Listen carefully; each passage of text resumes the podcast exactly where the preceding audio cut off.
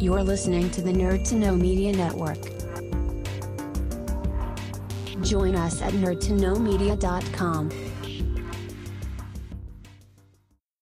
Ladies and gentlemen, boys and girls, children of all ages, it's now time for our main event. Take a trip back in time to the golden era of the wrestling world with your host, Chris Tetrold Blade. Welcome to Once Upon a Turnbuckle.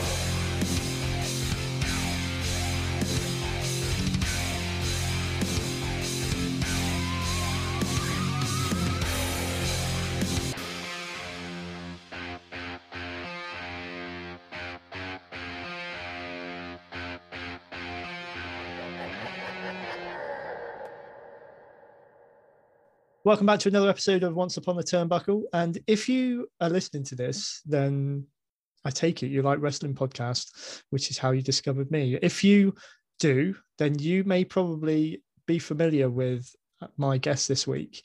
Um, if not, you will be afterwards, and I, uh, I dare say you'll be hunting his podcast down. So uh, I've uh, I'm thrilled to to welcome a fellow wrestling podcaster, Troy Adams from the Main Event Marks podcast. Hello, sir. Hey, how's it going? All good, all good. How are you over there?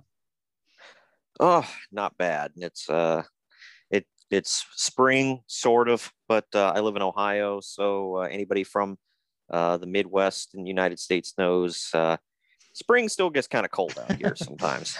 It does over in the UK, you know, we we we have rain pretty much all year round at some point. But this is oh uh, yeah, we're we're enjoying the sunshine at the minute. It's just uh, You- just a shame we can't go out and enjoy it as much as we want to. yeah. You guys don't tan, you rust. That's it. I like that. I like that. Yeah. I um so thank you for coming on. This is this is going to be really really fun for me because I uh I've just um started sort of delving into your podcast and we'll we'll delve into the podcast in sort of more detail as we go along but it's you you you seem very much like me you're an old school fan um, yeah. have, have you got to take us back to when you you first discovered wrestling let's go right back to the beginning what was it that what moment or who was it that uh, sort of pulled you in Well, my dad has been kind of like a casual. uh, I mean, the last I don't know, a couple decades, he hasn't really paid attention. But uh, my dad was always kind of a casual wrestling fan. He attended um, a, a lot of shows back in like the '80s and yeah, I'd say the '80s. Um, back when uh, anybody from America or anybody who's watched uh, classic WWF events might know Richfield Coliseum yeah outside of Cleveland in Ohio, and he would he would go to that with uh, with buddies, and he saw Andre the Giant and, wow. and Demolition and the Heart Foundation and all of them. And when I was uh, seven, yeah, late 1997, he I don't know if you remember or if I, I don't even know if they aired over in the UK, but they had uh, Saturday and Sunday morning kind of recap shows, Live Wire and. Superstars. Yeah, that's that's Yep. pretty much what I started off with. Yeah, I was um let me see how old was I? Sort of 11, 12 when we first got like cable Sky TV over here. And it was Mania, Superstars, Action Zone that were there when I um when I was able to watch it. But yeah, Live Wire and Shotgun Saturday Night and stuff followed. So yes. Yep. Yep. And I was up, uh, you know, early on a Saturday as a little kid. And uh, my dad was like, "Eh, you're old enough," and you know, so he he let me watch some some of that with uh, with him. And it was Saturday morning, so they you know they had to keep it semi clean, you know, for the most Yeah. part, even during the Attitude Era.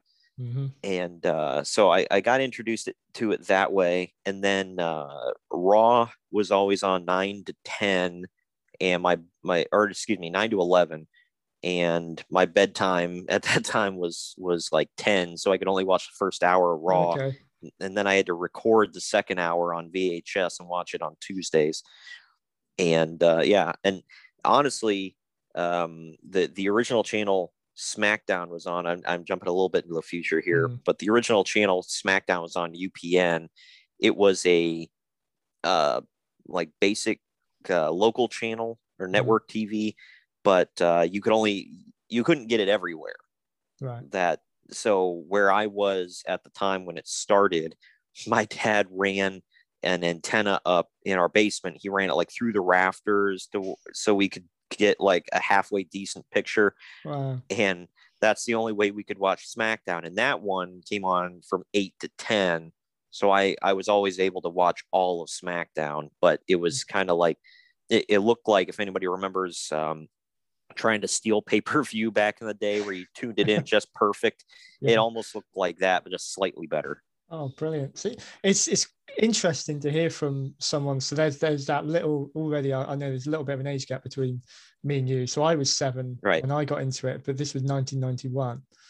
So I think slight, obviously what we grew up with in that sense at that age slightly different. What was it like as a kid growing up with the Attitude Era? Pretty much what you submerged yourself in first.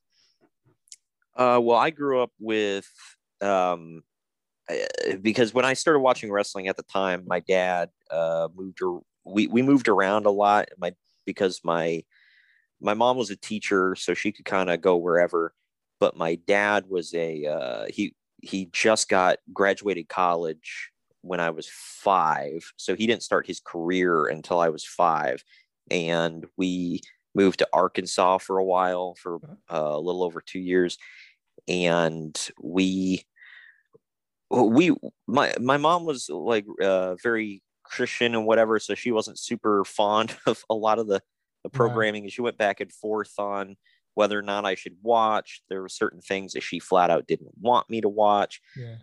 But we had even stricter Christians that lived uh, two doors down that were friends of mine, and they were not allowed to watch WWF. Right. Their their parents only let them watch WCW, which wasn't like way way better, but you didn't have, you know. Yeah, there's uh, a, there's a certain edge I think the Attitude Era had over WCW at the time. Right. But both tried to push boundaries, but the WWF definitely got away with a lot more. I would say. Right well wcw they were they tried to be more realistic i Mm-hmm. think and they did goofy stuff you know here and there but you didn't have stuff like in the wwf uh bra and panties matches constantly you, you didn't have uh, their big thing was like stone cold with austin 316 thing they didn't like and you know Right. different stuff like that whereas and and they weren't you know dropping big, you know, like tons of swear words and stuff Right. like that in WCW. So it was as as a kid, it was kind of difficult to navigate some of that. And I tried to watch when you know whenever I could when my my mother wasn't around. Like, and I ended up having to do that with like South Park and stuff too. So I I got pretty good at it.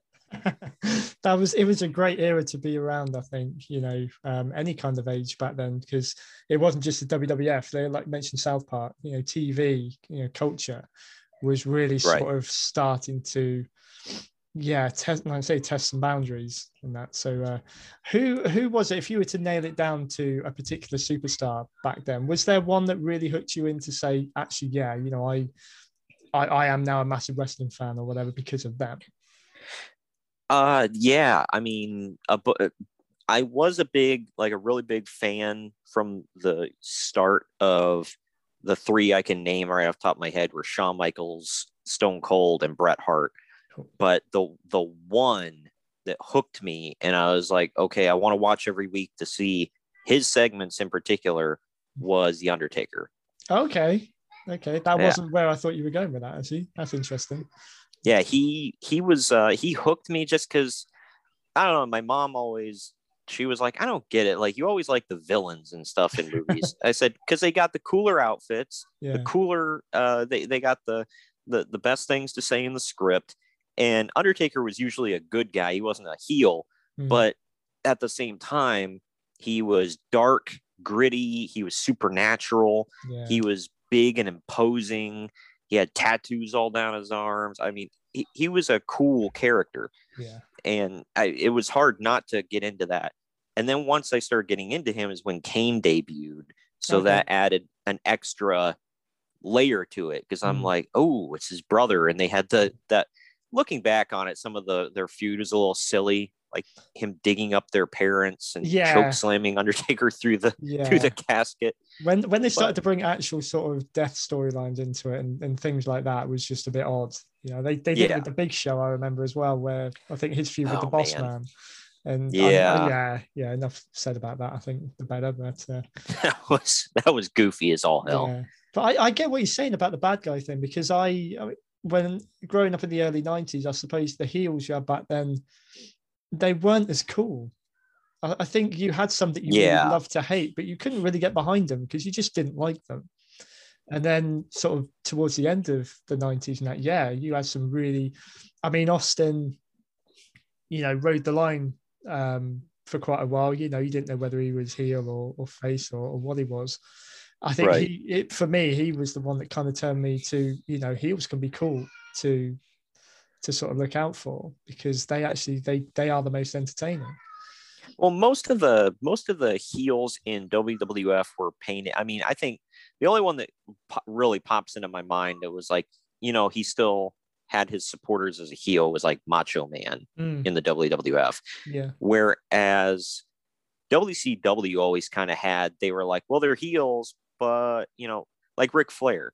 mm, After a certain time, it's like, I mean, even when he was the worst of the worst heels, whatever, the Four Horsemen had people cosplaying as them out in the crowd Oh, in the, in the yeah. 80s. yeah, So they had them. Um, I'm trying to. I think Great Muta had had his his um, supporters, and they had other ones too mm, so they they always WCW was more like, yeah, it's a heel. We're not gonna play like he's not a heel, yeah, but they still get cheered and they do have their supporters in the Yeah. crowd. Whereas WWF made it so it's like there's no way you could ever possibly like this guy in any way, shape, or form. no. No, whether they were just goofy, whether they were just smarmy, just they just they were characters as well. I'm thinking sort of really the the, the year that brings back to mind for me was probably 1992. That's when I really um, started discovering a, a bit more for myself, you know, about, Yeah. about WWF and that. So it brings you back to villains like the Mountie and Kamala, and you know, they're not guys that you could really shout about. Yeah, I'm a I'm a Mountie fan because he wasn't really the coolest guy around. But um, Right. when you're looking at yeah, Undertaker, Kane, even Mankind, I think you know when he came in, even when he started his WWF run, he was cool because yeah, Pe- people booed him for a minute, but then I mean, it's like when he's getting the crap beat out of him and sacrificing himself every single night and just exactly. he was doing cool stuff. It's Mm. there's only so much booing you can do of him. Yeah. I mean, you look at like he was going up against Shawn Michaels at um, the Oh, Mind Mi- Games pay per view. yeah, Yeah. and people really, I mean, yeah, they booed him because he was heel, but at the same time, people liked him. Mm. And if he would have won, I don't think it would have been a visceral reaction. It'd been like, oh, well, that's kind of cool. I think that would have been risky for them to have done that because, yeah, just for that very reason. And then they wouldn't have been prepared for that. I don't think it would have gone against everything, you know, for anyone to cheer anyone beating Shawn Michaels at that point. I think ECW, and I'm not a fan of ECW, but I think ECW was one of the barrier breakers as far as Mm. like, oh, I would never expect him to win the world title or Mm. whatever title. Yeah. So I think they're the first because WCW always had it's like you kind of knew you didn't know who was going to win every title match, but you kind of knew it's like, yeah, he'll never be world champion. yeah. And kind of same in WWF, he'll never be the world champion until I'd say 90, 98 is probably the first year of really where they were like, maybe we should, you know, kind of Yeah. expand our horizons. started taking risks on other people, didn't they? And yeah, Yeah. 99 was odd. They they just seemed to be flip flopping titles on everyone. I Right. That's, that's when, for me, the Intercontinental title just you know went down in everyone's estimation because everyone seemed to be winning it in the first half of the year. Yep. And the hardcore title was, I mean, it was fun, Yeah. but it was a joke. Yeah. Yeah. So, I, I really respected the European title when it came out as well because of the way they did it. They had that tournament in in Germany, and it was won by the Bulldog, and he had a run with the belt for quite a number of months, and you know it seemed to mean something. It never really took off as a major title, but I think the way it ended up in the end was it was a bit of a joke. Yeah. Well, Mm. I mean, Shawn Michaels, they they had him beat the Bulldog in England. I was there Uh, for that. Yeah. Oh wow. I'm sure you just loved that. I was a Yeah. massive Shawn Michaels fan at the time, so yeah, I did a whole episode for, for this uh, a few weeks back, and I explained that yeah, I was the only one in the block of the arena I was in that seemed to be cheering when he won. So, yeah. of, I- yeah, it was odd. I just I just hated the way they did it because they were like, well, do you want us to make it obvious who wins? It's like Yeah. sometimes that's fine. Yeah, Like if, if it's obvious, sometimes that's not a bad thing. Mm. Because Bulldog dedicated it to dedicated the match to his didn't his wife have can't oh his sister was his sister that's cancer. right. Yeah, yeah. Yeah. She he was there as well in the front row. I think is is yeah, yeah Uh, he had all of his family there Mm. and and it was you know it would it seemed great and they have him lose to Shawn Michaels in England for the title and then Shawn did absolutely nothing with it except No. bury it on TV yeah. He laid down, didn't he, for Triple H and yeah Yeah, I think uh, Triple H was he, he he brought a little bit more respectability back to it than than Shawn Michaels did for a time, but it, it never really then had a, a decent. I, I don't think it, it was really taken that seriously once the Bulldog lost it.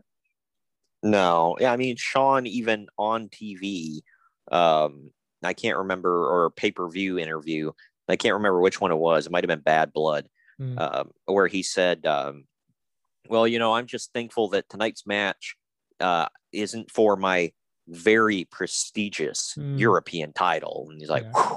"Thank Yeah. God." Yeah, there you go. You know, just you might as well just dig a hole in the ground and stick it in there. So, yeah, it was garbage at that point. It was it was like when uh, like in TNA where Eric Young found the old uh, TNA title in the garbage and he's and he started carrying it around. yeah. Didn't Jim Duggan did that in WCW with the TV title as well? Yep, Which, yep, pull that out of the It's like dumpster. why you know these belts, especially the TV title, when you consider the history with that, you know people like Arn Anderson again spring to mind straight away. You know, and and that was worth something when I when I grew up. It was, you know, you had guys like Steve Austin feuding over it and everything. You know, and then Yeah, Steven Regal. Uh, I mean, if you watch 94, 95, Mm, Stephen Lord Stephen Regal that I mean he would put on clinics in matches for that and, yeah, and uh, Johnny B Badd and and just uh, and other people uh, Mm. Brian Pillman you know Mm. these these great matches for the Yeah. for the TV title and uh, Russo just thought it was a joke yeah, and then he re- and like I said he repeated it it wasn't quite as bad because they still had the TNA title they just redesigned it yeah, yeah. uh, but but and Eric Young found the old design title that somebody tossed away and he'd start carrying around like a weirdo. Yeah. But I never massively got into TNA. I got to admit they did. oh Um, man, they they see i it's probably around about sort of 2000 2001 that i i started i stopped really keeping up with with wrestling as a whole sort of regularly so i didn't really see the rise of tna they did broadcast it over in the uk for a time that i could see it but i, I was never really massively into it i had I, I was more into it when it was linked to the nwa more um oh yeah, more obviously, you know, they had the NWA title belt and, and that. I was, uh, it felt more old school. you know, yeah. On main of well on main event on main event marks me and uh, me and my co-host Greg were uh, we actually bonded originally years ago over TNA Okay. because uh, we we had met each other through a mutual friend playing online games on Xbox, and then we started talking about. I found out he was a wrestling fan, and he found you know, and we started talking about uh, different stuff we liked, and both of us were huge TNA fans back in the day, and I fell out of it around. I think 2014 was the last time I really watched on any consistent basis yeah, and I don't even think I was watching all the time then. Uh, it might have been sooner than that, I, but I, I want I'm going to say 2014 because once once they started shifting from TNA to Impact Wrestling is when I Mm. cared. I stopped caring. yeah, But TNA, I liked it.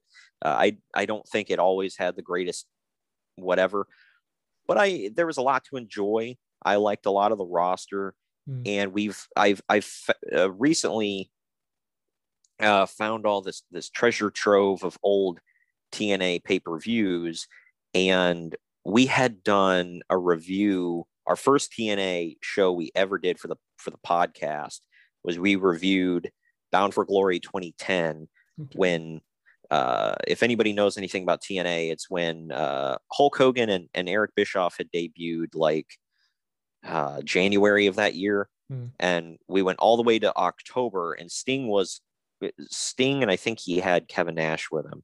They were the the bad guys because they went against Hogan and Bischoff, Right. and they were like they're they're not good guys, they're bad guys. We're the good guys, but Hmm. at the same and and nobody believed them. No. And then in October at Bound for Glory, they said, no, we are the bad guys. And they helped Jeff Jarrett win, or uh, Jeff Hardy win the world title. Jeff Hardy became a heel for the first time in like ever. yeah. And it was, uh, it, it was a big thing. And uh, it was, it, the, the show as a whole wasn't great, but No. it was fun. And just that main event alone, the main event was really good. And just a storyline reveal of it's like, oh, Immortal is here, you know, and uh, that was a new heel stable. right. And uh, that's that's actually our most listened to podcast ever, and it was a bonus show. Oh wow, did. okay. That's good going. yeah, so we we've started doing more TNA shows, trying to comb them in. Hmm. Uh, like like April is uh, is lockdown month, so we're doing two lockdown anniversaries, and and we're trying. I'm trying to get more in there, like Slammiversaries and and the the big ones. Yeah. I we'll move on talk about your podcast then because I um I like I said I've just started listening to it as well in, in sort of you know preparation for this. And I I I really, really love it because Oh, thank you. um when I first discovered podcasts, it was the it was really it was wrestling podcasts that sort of turned me on to, you know, got me to discover even more podcasts. And it was um um Conrad Thompson's ones that I first listened to, you know. Oh, yeah. I think Grilling JR was the first wrestling podcast to pop up on Spotify as like a recommended listen. So and I I absolutely love I, I started off by loving what he was doing because he was taking deep dives into stuff that I remember watching. You know, he was either taking angles Mhm. or he was taking pay-per-views, which is what I was really most interested in is listening to the story behind the pay-per-view and getting other people's takes on uh, you know what was going on.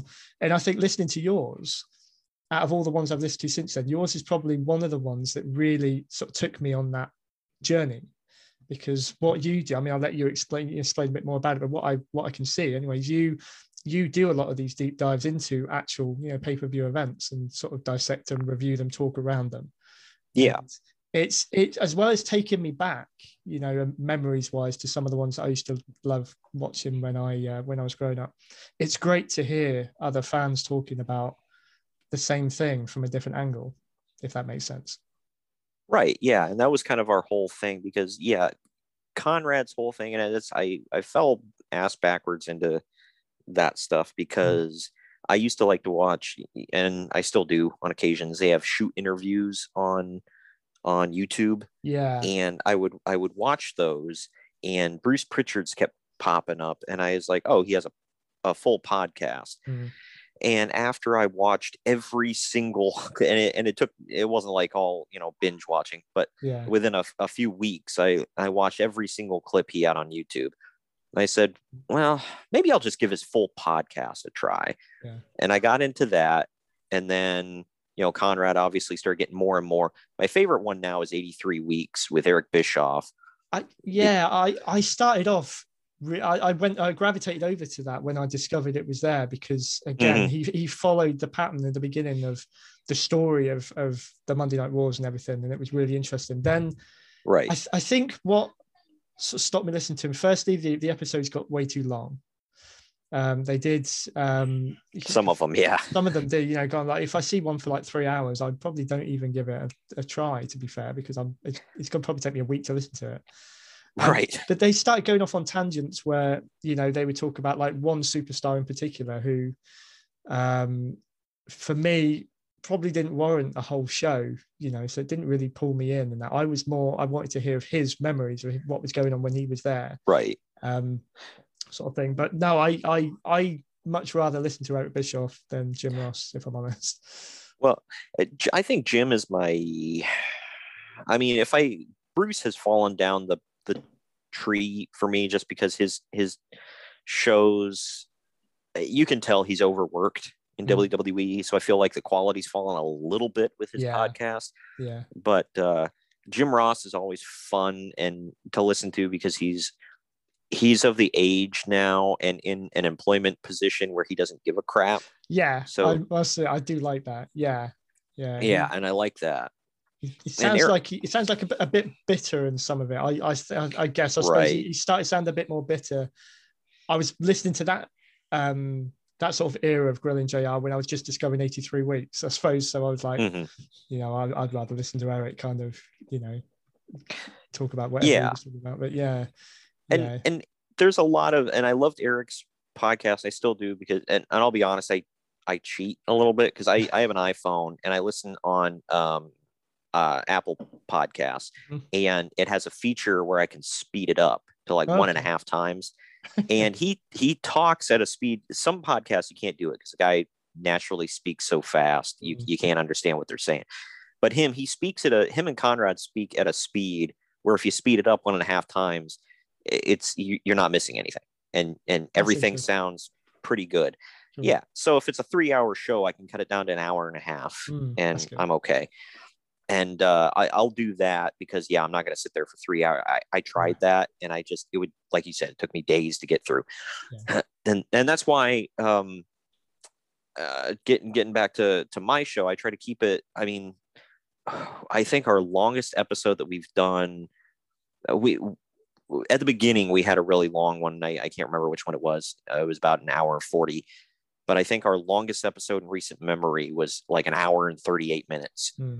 Be, and it was it wasn't even a good show like the the show we covered. It wasn't even a good show, but there was so much detail to get into Yeah. as far as the news and the event itself and kind of uh, getting into it. I think it was uh, ECW's Living Dangerously 2000.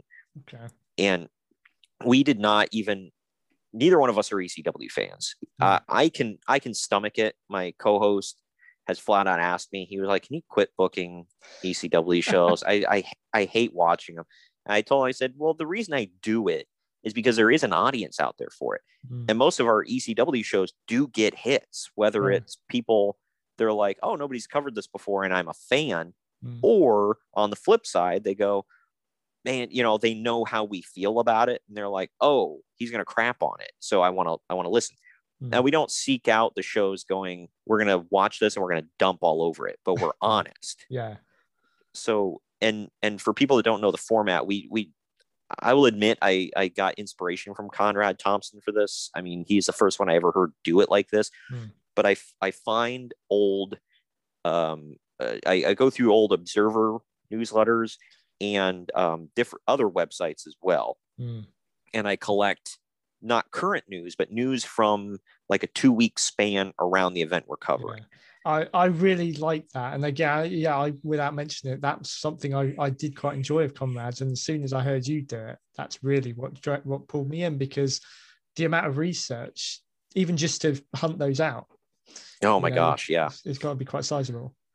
Yeah it's and it's it's nice because i found what i i found uh you know all the places i need to go f- for the news some some shows a little harder than others to dig up stuff Mm. uh, but i i try to get a good portion of news like our last podcast we just dropped was on uh spring stampede 1994 which is the very first ever spring stampede Mm. and i i i was looking at the time when i was done when i actually posted it and i always listen back just to because i used to be on the radio and i'm very anal about how everything sounds or whatever Yeah. and i always want to improve so i listened back to it and i said more than half of this episode was us analyzing the news from the time which is fine i don't mind that that's actually i mean i love analyzing the events but the news is really fun to get into Yeah. Yeah. Especially with, yeah and and especially getting into like the wrestling observer stuff you always got editorial bullcrap from from dave uncle Yeah. dave meltzer that he tries to pass off as fact yeah. Yeah. and and some of it you can look at and say okay well i mean he kind of saw where that was going and that's you know it's funny that he thought that at the time and other times it's like dude you were so far off the mark and you were so confident in what you were saying that it's we just have to laugh at you yeah. you know so i mean there was a lot of that You and you my made co- you made one comment just just quickly in that episode that I I actually quite liked, where you were talking about Dave Meltzer and I don't know if it was you or your co-host, one of the two, said you Mhm. wouldn't go you wouldn't go up to Bill Apter and accuse him of um, not telling the truth, basically. right Which Yeah. it's that's a name you don't hear in all of all of Conrad's stuff. Going, I don't want to keep bringing it back to him, but but that's he's mo- the most kind of prominent wrestling podcast series out there. Yeah He and I- does I always think- bring it back to him, doesn't he? To to Dave Meltzer. I think it's because after I, I want to say Apter kind of packed it in after a while, and and he he didn't go as in depth as people like um, Meltzer and and Keller and all them did. Mm, And I, I don't know. He he was he was respected in what he reported though, and yeah, no nobody has a bad word that I've seen. Nobody's ha- Mhm. ever had a bad word to say about Bill Apter but when you get people like i mean meltzer was really the first and somebody pointed out before they said the only reason he's still relevant now is because he made his name years ago before he could really be disproven and all these podcasters can come out and say that never happened he's full of crap Mhm. he made he's made his name then so he's still relevant now even though he's still pushing crap Yeah.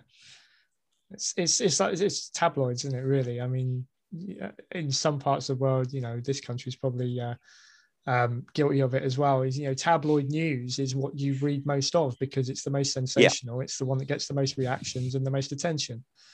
You know, if you I- if you spew facts out there all the time, they you know, people are going to get tired of it, aren't they? I feel like he uh, he's and he did this before it was fashionable. Like now, you know, the thing here, like, and I'm I think it's just worldwide, but like here in America, you know, somebody says, "Well, th- the news said this," and I said, "Yeah, but I have counter news that says the exact opposite. Like you can't trust anybody. No. Like I I take all news with a grain of salt, you know, about anything anymore because everybody has an agenda. Nobody's unbiased." No. and it's it's always been that way in wrestling news. And Mel- Meltzer just thrived on that, and he didn't. And the thing was, I if he flat out said, "Yeah, I have an agenda," whatever, okay, Mhm. I get it, and I you know I respect that. I mean, I, I don't like it, but I respect you saying Yeah. it. But he says, "No, no, no, no, I'm objective, and I'm a I'm a journalist, and you Yeah. need to respect me." Like, no, no, you're not. You said and I don't know if this is real or not, but like on the on the Spring Stampede episode, Mm. I said he he had a really racist line about Great Muta, who he's a fan of, by the way, where he said where he said, you know, uh, I go to America, take steroid, get big. And it's like so the only way he could gain muscle mass is by doing drugs. Yeah. Like, Yeah, come on. No. No. Was, And, and again, it's I just think- offensive. But yeah, I mean, I, I suppose he was jumping on some kind of bandwagon because that's the kind of time that steroids and wrestling were, unfortunately, in the in the same breath too much. So, yeah, and know, it's- and it's he very well may have been. Mm, but it's just you know he's he's insinuating as a you know like well i know for a fact and like Yeah. "Mm, no you don't no. You just you, you need a story. I mean, I, I've I've heard as well that obviously all these journalists they've got their sources and everything, but you know if if it is true the kind of people that were feeding into Meltzer, um, Right. Probably not really people that you would anyone else would really trust what came out of the mouth, really. But, and and in our news segments we don't try to bash on any reporter or, or anything else but i mean there are some cases where you know it's like it's something something i saw was just so stupid that we we have to comment on the stupidity Yeah. of the reporting yeah. and and we're, we're not going in there with you know trying to find this but at the same time it's like it's it's stupid and funny all at the same time and- Mhm. and we comment on it and and i've gotten a lot of comments before you said you like the, the news and everything Mhm. um, and yeah we do it from a fan's perspective same as the uh the the, the event review Yeah. we're doing it and we even say that you know that's why we were the main event marks. We're, we're not insiders. We don't know anybody. We're marks. So all of this stuff is from our perspective and what we lived through yeah. at either at the time or looking back. Yeah. and we try to put other people in that mindset of you know but that's why we do the news first. Mhm. it's like this this was the wrestling world at this point in time. Try to you know and you get your mindset of Yeah. what it was so you know what's coming in the event. Particularly if people either haven't seen the event or, or can't remember or whatever they weren't a fan of that era it's it sets the scene still. So you could understand it makes more relevant what you're talking about when you discuss the event i suppose. You know, Right. and you're not going to remember and you're not going to remember everything either. No. so i mean i always call greg the uh, walking wrestling encyclopedia. Yeah and he- he does remember a lot of you know he can pull facts out of his butt like i've never seen before. But and i can to a certain extent. Yeah. But there's a lot of the stuff. It's you know he'll he's even said it on the podcast. I'll start in with a story and he goes oh my gosh i forgot about this. It's Uh, great yep. um, it's it's the great thing about not only listening to to podcasts like this or, or you know even doing them like i do. I do pretty much a similar kind of thing to you. I my whole reason for doing this podcast was to kind of relive my memories of it you know what i remember Yeah. from these things but you know being able to tell other people from your perspective what was going on but also then as a podcaster discovering other podcasts that remind you of stuff I think yeah it's the beautiful right. thing about this whole community. You know, it's it's almost like the sharing of not only information, but it's the sharing of experiences. It's uh, I, I love. You know, it's just like having you on here to to give your perspective of your podcast. You know, it's um yeah and it's and it's fun Yeah. to relive the stuff you know either put yourself in that mindset Mm. or um you know you know just uh like we reviewed i think the most recent show we've ever reviewed was um SummerSlam 2015 and the only reason we went right to that besides the fact that we just liked the show Mm. uh and it was an historic show if anybody remembers it was like the first ever 4 hour uh SummerSlam. Okay, yeah, and and it was when they first started uh, it was the first one they did in brooklyn when they started that like span of like every SummerSlam for a few years was in brooklyn. And greg and i were there for we we went for a week and just checked out new york.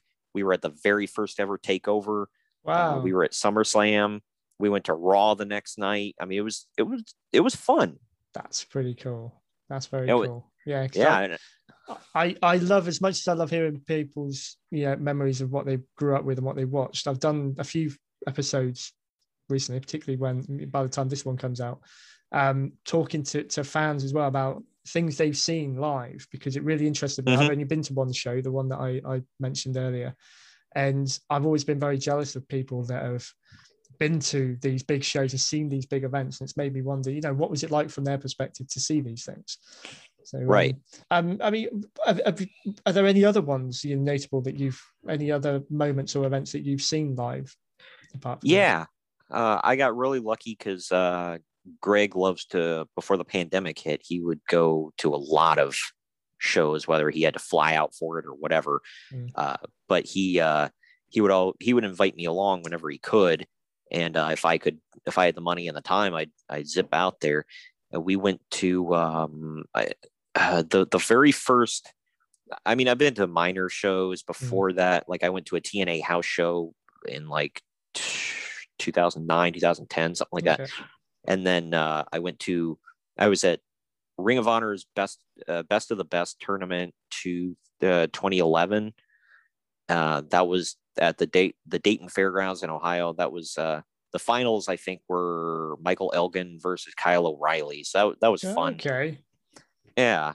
Uh, i got to see uh, they were i got to see another ring of honor show when when aj had I, I don't i think he had it was right before or right after he, yeah it was right before he went to japan um before wwe so he was he was doing some ring of honor stuff and i got to see him versus chris hero Oh wow. Okay. um yeah that was that was really fun um and then uh oh i'm trying to think oh uh obviously the SummerSlam shows I talked about in 2015. Uh, I went to WrestleMania 34 uh, with Greg. We did we went there to New Orleans for a week and did Access, uh, Mania, Takeover, uh, Raw, SmackDown. So tons of shows there. And then uh, we went to Survivor Series 2019 in Chicago because I'm within driving distance of Chicago. I think it was like a five hour drive from me. Okay. So I I drove out. We went to War Games and Survivor Series, and we wow. and I had to. The thing that sucked was uh, right after Survivor Series, we we were our hotel was like across the street from the arena. So we walked back to the hotel. I grabbed all my stuff, and I had to drive back because I had to work the next day. so that uh, that sucked, but but it was well worth it because I mean it was War Games and and Survivor and uh, yeah Survivor Series. Survivor Series and War Games, you know, that's that's that, that's um they're concepts that have really stood the test of time. I know, yeah, War Games wasn't around for a long time before NXT brought it back, but you know, to be able to still say that you've you bore witness to to those, I think still impressive. I, I, I I Survivor Series is definitely one of my favorite concepts. To I'm glad it is still around in some form or fashion. Oh, for sure. And I'm not sure if you remember um, when Chris Jericho won the AEW title, and you remember it got stolen from him. Yeah, Yeah, it was at a it was at a long uh, Longhorn Steakhouse. Mhm. Uh, I ate at that. I I was Greg and I were talking about because I didn't even think about it. We were Mhm. sitting there. He said, "I think this is where Jericho got his title stolen because it was wow. it was attached to the if anybody knows the rosemont chicago area there um it's attached to the hotel we were staying at Right. and and like i said it was right across the street from the arena so i'm only i'm assuming that's the one that jericho ate at and and uh greg was saying he was like i wonder if somebody's going to get their belt stolen in here too Just check around. Unless it's a championship belt, you're probably safe. But it's- Yeah, what, yeah, right. what a random thing. Not random, I suppose, but what an opportunistic thing to do. You know, when Yeah. I when I read about that, I thought, oh, fair game. You know, fair enough for someone for trying, I suppose. But yeah, Yeah, and I think they they said they found it like somewhere on the side of the road or wherever the dude just left it. I'm like, so you stole it and then like what you find out that it's like, oh, I'm you know, I might actually get caught for this. And they and just like left it. you you would you would like to think it was more that rather than you know they weren't a wrestling fan. They just made off with something that looked shiny, and then they realized what it was and thought, well, you know, Yeah, they're like, whoa, it's only gold plated. yeah, I don't want so this. I don't want that. Yeah. I mean, that's that's not a small belt to kind of you know make off No. with either. So, Yeah, it's you can't be inconspicuous walking into a pawn shop with that thing. Idiot. idiot, absolutely. Yeah. So going back to your podcast just briefly, um, it's um, you mentioned earlier on that you you cover shows that you weren't of you know that you weren't necessarily either familiar with or fans of or anything. How do you Mhm. how do you choose? Is there a method you go through to choose? Um, when you plan out what you're going to do, or do you just kind of you know go through a list and think, oh yeah, I quite fancy doing that one? Uh, yeah. I mean, at, at first, and and I still try to stick to it's it's a timing thing. So like, um, for WrestleMania, that one is the only one I change up because obviously most WrestleManias took place in April, Mm. uh, whereas we cover WrestleMania in March because usually WrestleMania is like early April. So I don't want to still keep doing WrestleManias after WrestleMania That's fair enough. so Mhm. I I uh, I make sure that Greg and I cover WrestleMania is kind of leading up to uh, WrestleMania in March. Uh, so all throughout March we'll we'll do a few of them, Mhm. but I don't like to like you know obviously that's the quote unquote big one, um, and uh, so we we try to cover a lot of that and like Starcade we do that mostly in December but I don't want to do just a straight month of Starcade No. because next if you do four or five Starcades in a row, depending on how many Wednesdays there are in the month, you're and, and then we do a bonus show, so it might be six. What are you going to cover next year? You're going to burn if you. uh, We plan on keeping this going for years, Yeah. so you're going to burn through them all within a couple of years, and then you're like, well, now what do we do? You know, with Raw, so we try to be picky with that and we try to spread the love throughout the month like um wrestlemania uh, in march we had three wednesdays or i'm sorry five wednesdays and a bonus show so we did a total of six shows in one month Mm. so we got three wrestlemanias and then three other shows that we threw in there and we try to keep it for the most part we try to keep it like an anniversary like we, we try to stay fives like it was uh 10 years ago or Okay. 15 years ago or 20 Yeah. years ago but it doesn't always work out that way. Like um, for we were talking about uh, this this coming uh, uh, August is going to be SummerSlam month, but we're going to do I, we're, we're looking to do uh, 92 SummerSlam from from Wembley Arena, Yeah. and because just because it's historic, we want to talk about it. Yeah, and, Definitely. and it's, it's it's one of the events that I I keep bringing up. I think as a Brit, I, if we talk about you know wrestling events, it's the one that really springs to mind. My cousin was there. I I won't, won't let my listeners forget the fact that I'm still that's the one event I regret not being at when I probably could have been. Um, but yeah, you know, I, I I'm appealing all the time for people who have been there, you know, to come on and talk about it because I just I just want to kind of absorb what it was like from from them. It's even to, to still talk Sure. about it today. You know, it's one of the one of the best. Whether you think it's one of the best events or not, you, you it's one of the best main events I think you'll you'll ever have. 92 was a big year in general for for WWF, I think, Mm. and it's a forgotten year Yeah, because you, I mean, WrestleMania 8 was uh actually not bad in 92. It wasn't amazing, but it was pretty good. The majority of it, anyway. yeah. It was it was the first WrestleMania I remember seeing. I didn't see it live because we didn't have Sky or anything, but it was the first one that I saw near the time it happened. You know, so it always sticks there. 92 is that first year. 92, 93 is when I really, really did start to discover a lot, like I say, for myself. So I'm, Right. I'm probably a bit biased towards that year. You know, some people don't think it was much good because what was going on with, you know, it, it, was the first one really not to feature Hulk Hogan, you know, the majority the Yeah. year. I think that's a good thing, personally. Yeah, and Hogan, Hogan played a big part in so like we, well, we re- ended up one of those the WrestleManias we reviewed was '92. Uh, so WrestleMania eight, we Mhm. reviewed that um, this this year, and it wasn't an anniversary, but it was just one that I really wanted to review it. Yeah. Uh, so some of it I'll go, you know, I don't care if it's a, you know, quote unquote anniversary. Let's just do it Just do it. but but some of it like um, we reviewed WCW Greed from 2001 so it was a 20 year anniversary Yeah. and we did uh well and like living dangerously was a 21 year so it wasn't uh an anniversary or anything Hmm. but i i don't know why oh i remember why i wanted because we're big fans of that show uh dark side of the ring and in the Oh, new yeah. jack and the new jack episode not to spoil anything for anybody Mhm. but he talks about how uh and, and it's on this show they him and vic grimes went up onto these rafters and we're gonna take a bump off of them through tables Mm. and vic was like we're kind of high up i'm not comfortable i don't want to do it and new jack says F it and he grabs him and pulls him off vic cuts a front flip and lands on new jack's head and sandwiches his head between him and the concrete and it uh, caused permanent damage Yeah. in New Jack. So it was a messed up situation. Mhm. And that was one of the main reasons why I wanted to cover that show.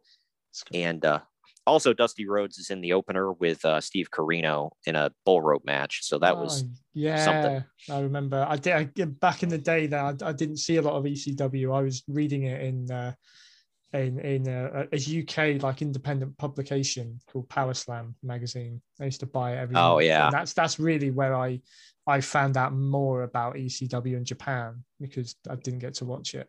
But uh, yeah i remember.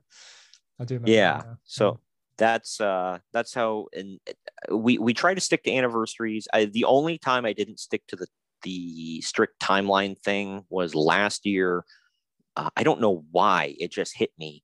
I said it was around this time of year uh when when we were recording it i said uh not exactly this time but close to it that Hmm. they had the famous trilogy of matches between uh steamboat and flair in Yeah, yeah. 89 yeah and I said, I just want to review those events.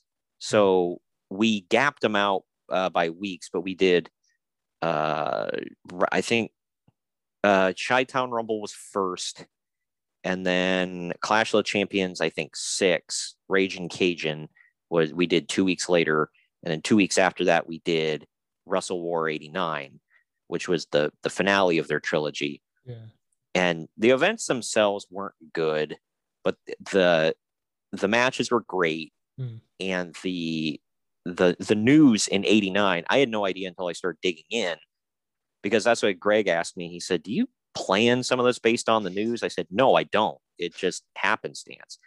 But there was a lot going on in 1989 Yeah. to to cover. So if anybody goes back in our archives and checks those out, it's a even if you don't care about the the events were fun to talk about. I'll say Mm. that they weren't great, but if you want to know, I, I, that's why I think we're also doing a bit of a public service because if if you're on the fence about watching it, you can just listen to us talk about it and then And then you're decide for it- yeah, and it's like, well, it sounded decent enough. I'll go back and watch it. Or you can say they did the job for me. Uh, I know what it's about. I don't have to watch that crap. I've recently done a uh, recording episode, um, which again will come out just before this one does, with another podcaster that I've kind of befriended through this one, and we've done the show on the fall of WCW. And I think I Oh, opened, yeah. I opened. We could have gone on for a whole series about that. Um, right. when we started it off, I I started off by saying on paper, when you look back at the late 80s, early 90s, I felt if you took Hulk Hogan out of the WWF and looked at the rest of the roster, the the the, the NWA and WCW had a much stronger one, in my opinion, back then, because you look at, you know, Ric Flair, Sting, Midnight Express, Freebirds, Road Warriors, Steiners, you know, I, I I don't know, I I couldn't really match anyone in WWF that was better. You know, and Yeah, it- it- Well, it honestly. Oh, go ahead. Sorry. no, I was going to say it's a shame, really, that the some of the pay per views and the, the you know the events they had paled in comparison to the ones the WWF were pulling off with. I feel uh, a a, uh, a an inferior roster. Well, it came down to two. I mean, it came down to more than just two things, but the two things that I, you know, I can really boil it down to at that era were the more sports entertainment aspect of of what WWF was doing and mm-hmm. the glitz and glamour and everything. That was more appealing to a lot more Yeah. people. Mm. And I don't know, I don't know why, but I mean, it, it did have an appeal, especially as a kid. Mm. Uh, I I gravitated towards that. Same here, you know, and you you look you I I used to sort of compare that time. So if you look at um say SummerSlam 89 against whichever one backed onto that, you know, that the NWA were doing, even just the Mhm. feel of it, you know, the WWE was bright. You know, the arena looked brightly lit, it was bright colors everywhere. The Yeah. NWA ones did sort of still seem fairly kind of independent, you know, more sort of territory you know, driven. Yeah.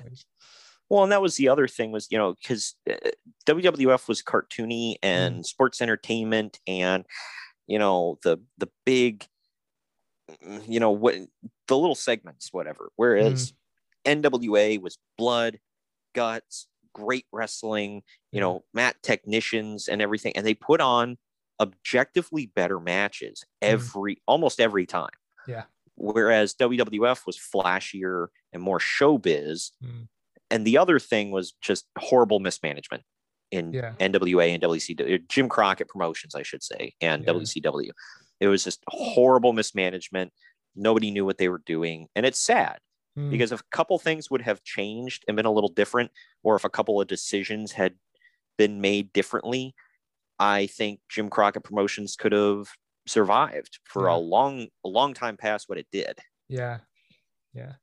Just to um, bringing it to a close a little bit, I, I could, I, Mhm. I, I, I could again. You're one of those guys I could probably, you know, share a few hours with, reminiscing and, you know, uh, shooting the shit on the, on on on this this kind of era. But um, I, I like to close up before I give you the floor, basically, just to plug the hell out of your podcast. Um, Yeah. a little bit of fantasy booking I quite like doing to, on on this show. So, Okay. um, you know, WrestleMania is always considered, you know, the the, the big event and everything. If we were to have a match, um, you know, match to end all matches, it would probably happen there. Um, is there a match that if you were given Booker's rights for one match at WrestleMania, past or present, you know, stars from past, present, whatever. What what match would you like to book? What what would your dream match be if you had that power to book it at WrestleMania? Oh man, um, that's that's rough uh, because there are so many that uh, are flooding my mind. And and the thing is, a lot of the argument on on certain things is, oh, well, that match isn't going to be good. But it's like, hmm, even even if it's not good, it can draw a house, and it's something I just want to see for my own perverse pleasure. You know? Yeah. like yeah. uh, like Dave Meltzer went on and on, not to drill on him, but he would go on and on before WrestleMania six. Um, he said, well, all these kids are going, oh, I can't wait till Warrior and Hogan meet at WrestleMania finally. He's like, wow, that match is going to suck. You don't want to see that. it said, yeah, but that's not the point of that match. It's not No. Flair and Steamboat. No. But I, if I could go back a, a few years and change things, Undertaker and Sting is definitely one. Yeah. Uh, another one, and and again, if if all the politics were right and the stars align and blah blah blah, Hogan and Austin at WrestleMania 18. wow. that- cool. That would have Yeah. been a big one. Yeah. Because and don't get me, I like the way it worked out with Hogan and Rock, Hmm. but I don't know. They WWE's done that a few times where they're like, well, The Rock was the man. Like Yeah. mm, The Rock was the man behind the man. Yeah. Yeah. Austin was the man. They, were part of a tandem, really. I think you could take Austin on his Yeah. own, but The Rock, yeah, definitely. The, the Rock at his best had Austin around him. Exactly. Yeah, Mm. because when when Austin left, it just wasn't the same, even No. with The Rock still there at the helm. Hmm. So it and and The Rock did a great job in his role. It just, I mean, when you think Mount Rushmore of of like WWE guys, Mm. you know, and you put personal feelings aside, you think uh, Hogan's got to be up there, Cena's got to be up there, and you know maybe Bruno from his era Mhm. and and if you're thinking one person from the from the attitude era you can only pick one it's Mm. going to be austin Yeah. He he made that era, really. I, Right. he, I think he really did create that. Yeah. His program with Vince McMahon, you know, probably equally, but no. that I- snapped the 83 week winning streak of It nitro did. was them in the main event It did. Yeah, that's something I found out when I was preparing for the Fall of WCW show. Actually, I, I never even realized that. a cheap plug about that we're covering that in a couple weeks so Oh, yeah, cool. Awesome. I should be tuning into that one. But Yes. uh, look, you know, last couple of minutes, the floor is yours. Tell everyone about your podcast, where we can find you. Um, you've already pretty much told us why we should listen to you. Because um, I mean, even I'll I'll plug it and say it's, it's fantastic. So, you know, anyone listening to this needs to listen to uh, to Troy's podcast. But there we go. I'll let you tell them. i appreciate it uh, main event marks every uh, every single wednesday we drop a new episode uh, we've been going since last june so we have a crap ton of archived episodes to go back on. You can pick and choose. And and we drop one bonus show on the second to last friday every single month. So we always we always have that in mind. Uh, we cover the news and from that time period and a long form review of the event. Uh, it's you know we we throw some humor in there. So it's not all just seriousness and whatever some shows are good some shows are bad some shows are in between. I we've we've covered everything from nwa wcw uh, tna ecw and we even covered and this was because we're a fan of dark side of the ring as well uwf blackjack brawl 1994 Wow, I'll be Which finding I- that one. yes the show absolutely sucked but it was very boring. It just sucked but it was if you don't go into it regularly and you go into it like you know wanting to just laugh and Mm. kind of turn your brain off for a little bit the show is funny to watch and we dive into a lot with that show i've heard i've heard some people say they they won't watch the pay-per-view but they loved our coverage of it so not to pat ourselves on the back but i think we did pretty pretty well with that That's- That's good enough. No, I think with Yeah, right. feedback like that, you said it all. Yeah. We're and we're available on youtube and wherever you get podcasts. On twitter and instagram we're at main event underscore marks because somebody apparently took main event marks. So uh, but main event underscore marks right? Awesome. facebook we're we're at uh, facebook.com forward slash main event marks pod. And uh, we are also we play live every wednesday as well on the unhinged sports network so if you really want to check them out. They and if you're if you're really into sports, they're really great uh, on there as well. But every Wednesday at 8 p.m. Eastern time when Dynamite starts, we are uh, it's unhingedsn.com is what we air on there. So uh, yeah, just check us out. And we're we're consistent with it. We always got something new, and uh, I I try to interact as much as possible on social media. So if anybody shoots me a DM or a tweet or whatever the heck, you know, I'll I'll, I'll get back to you. Listen, Troy, thank you so much for coming on. This has been fantastic. And Thanks for having me yeah, on, man. No, absolutely. You know, come back again if you feel the if you feel the urge to. You know, we can uh, we can delve into something, do a little bit of a crossover. I don't know, whatever you want. But, sure um, thing. Yeah. Cool. But uh, no, Troy, main event marks podcast. Definitely check it out. And yeah, thank you, sir. Speak to you again. Thank you. Yep.